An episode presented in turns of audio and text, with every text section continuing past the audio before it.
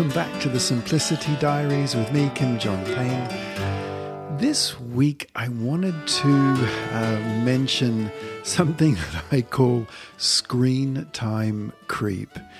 And what that is all about is, um, I guess, it's a message for parents uh, who are trying their very, very best to limit screen time.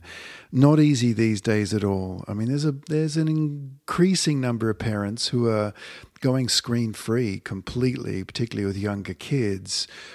But if you're a parent like many who are uh, limiting screen time, something uh, happens that is worth keeping an eye on. And that's that um, it tends to grow both in terms of time and uh, it also tends to uh, become more troubling in terms of device and content. In other words, media and medium.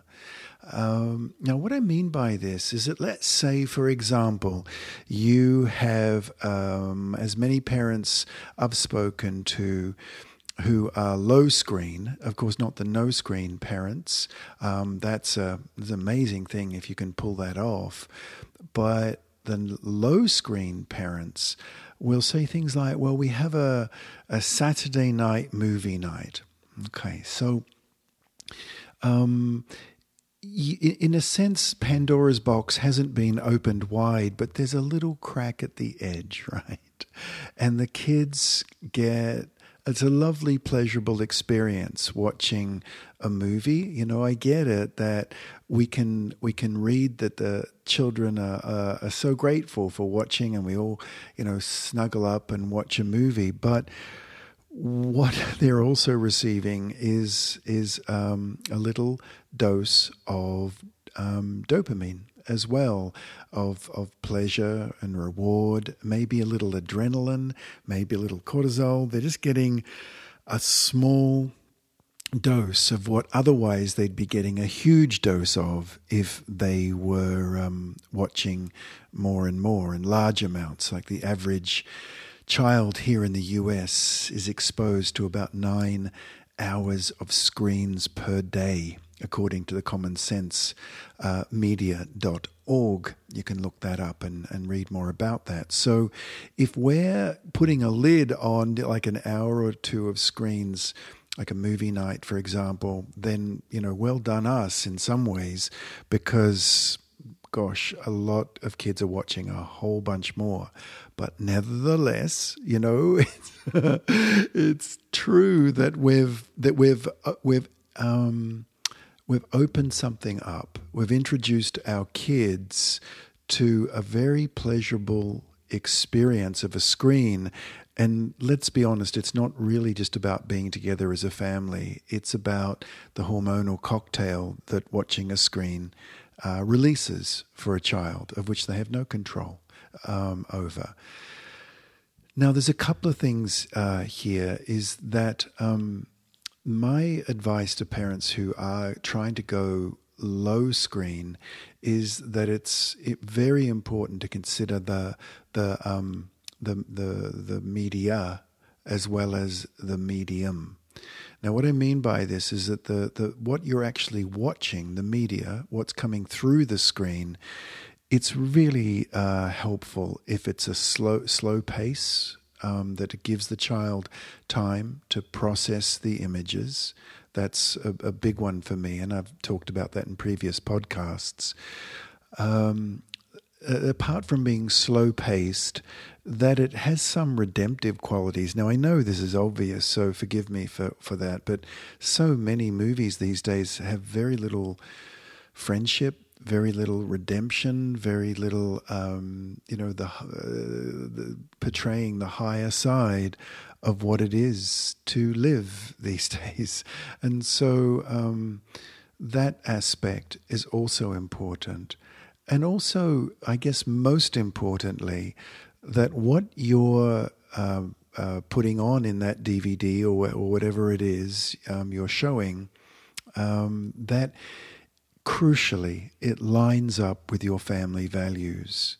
that you're not going to sit there and squirm a little bit because it because it's it's you know for example if you have a family value of kindness where kids you really try hard to have the brothers and sisters if you've got you know um, uh, siblings in the family be be kind to each other as much as uh, uh as possible and, and resolve their issues in a way that's respectful. You know their their family values that you know gosh most of us have. But if you're putting on a program where the kids are treating each other disrespectfully, like quite disrespectfully, and um, it just feels awkward, it feels like, gosh, I, I don't want my kids seeing that as a representative of what they think I'm okay with us watching, because really that's tacitly what you're saying. I'm okay with this because you turned it on it was your choice of show. Or even if it was their choice, you didn't step in and say no. Um, no, not, that's not that's not the kind of thing we watch in our family. And they might say, but but mom, everyone watches it. You might say, well, and then I think the simple response is. When, not in our family, love. Um, families do all sorts of families do all sorts of different things, and we don't watch that sort of stuff in our family have whatever they're watching line up with your family values, including advertisements, if indeed there are advertisements, if it's television, and it's kind of doubtful they will. So there is a dilemma right there if it's if it's live, you know, TV, if it's actually a television program. Um, some people mute the um, the advertisements. Other people just um, just simply, if it's a computer, just simply turn the screen away, or put the lid down if it's a laptop, uh, or just um, you know turn it off because uh, and turn it back on again when the show comes back on, uh, and just judge that. But the the media itself uh, is is important now.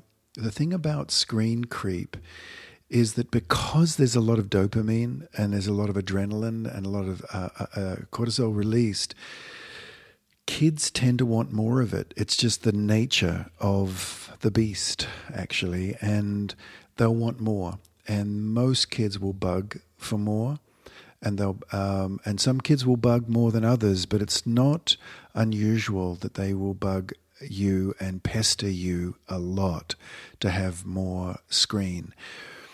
Uh, and that's the, that's the rub of it. Because we've introduced a little bit, it's like having a relatively clean diet, and you introduce something that is you know like really rich in sugar. Um, it's understandable that they'll want that and ask for that. Um, mm, perhaps not all, but most kids would really ask for it. It's similarly with screens, and it's it takes a real act of consciousness, a real act of will to not allow the screen time uh, to to creep and get more and more and more. Because what usually happens in families that I've been speaking to that have screen creep is um, there are other screens available. So, firstly, the time on uh, on a big screen, on a television, or the DVD on a computer. Um, that will uh, be intriguing to a child, even if it's a National Geographic, you know, thing. It'll be in uh, adrenaline and cortisol are involved in uh, a Nat Geo DVD just as much as they, you know, they are with others. Um, and uh, perhaps, well, actually, perhaps a little less because it's not moving quite as fast as other other other um, very fast paced um, children's programming. But what happens is they want more and more, and they also see that there are other screens available, and they'll start to want to look at your phone more and they'll want to uh, when they go to grandmas and grandpas, they will they'll um, want to look at their computer, and, and, unless grandma and grandpa are really switched on, they'll see no harm in it. That's a I hear that all the time. That extended family uh, tend to struggle to keep screen time limited, so there are other devices, and they'll want more and more and more. Um, and it is entirely possible to keep a limit on it, but gosh, does it require an act of, of real conscious will. And as the children grow up, if you wish to increase the screen time use, um, then it's kind of like, you know, really sitting down and thinking about it. If you have a partner at home, then really talking it through together to say, okay, um, you know, she or he or they are you know, 14 years old now. What what are we going to do? Uh, should we? And then then there's another um, time agreed, and that limit is then very very strictly kept. It's it's um, unfortunate that it has to be so strict, um, but because of the nature of dopamine being highly addictive, uh, highly addictive. Um, the the strictness of of the the limit is, in my my opinion, absolutely um, needed more than almost in any other uh, aspect of parenting. Now, the last thing I wanted to um, mention was the actual nature of, of the content. I mentioned the very fast paced stuff that is um, difficult for kids to absorb, and it really does have a have a big impact uh, on their neurological development, on their social emotional development. The jury is absolutely in on that one. You know, some people say, should we do a little bit of screens or a little bit more or none? And I say it's it's just a decision of how much toxic stuff, a little bit of poison, a lot of poison. It's poison. Um, and just because everyone else is taking it doesn't mean it's not poison. You know, um, the the um, the thing I really wanted to mention is that there is a there is an intensity of the media. So keep an eye on on how fast it flashes, how fast it moves, uh, the aggressive images it's showing. But there is a real line that gets crossed. There's a couple of them. One is from from uh, gentle television programming, DVD based perhaps, gentle um, programming, into more open source program or open TV programming where there's exposure to a lot of advertisements.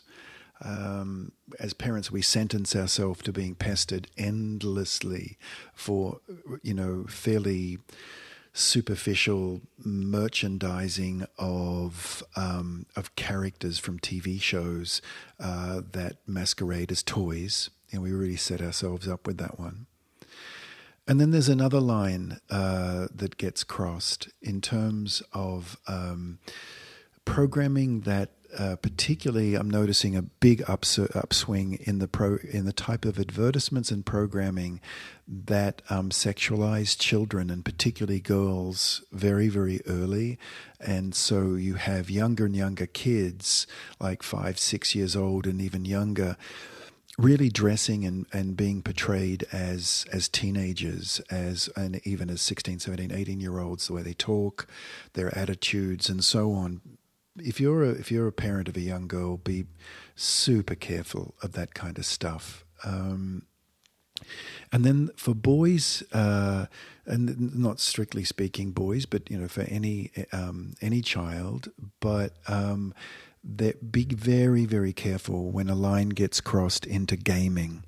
Gaming is specifically designed. Uh, many games are absolutely and consciously designed to be addictive.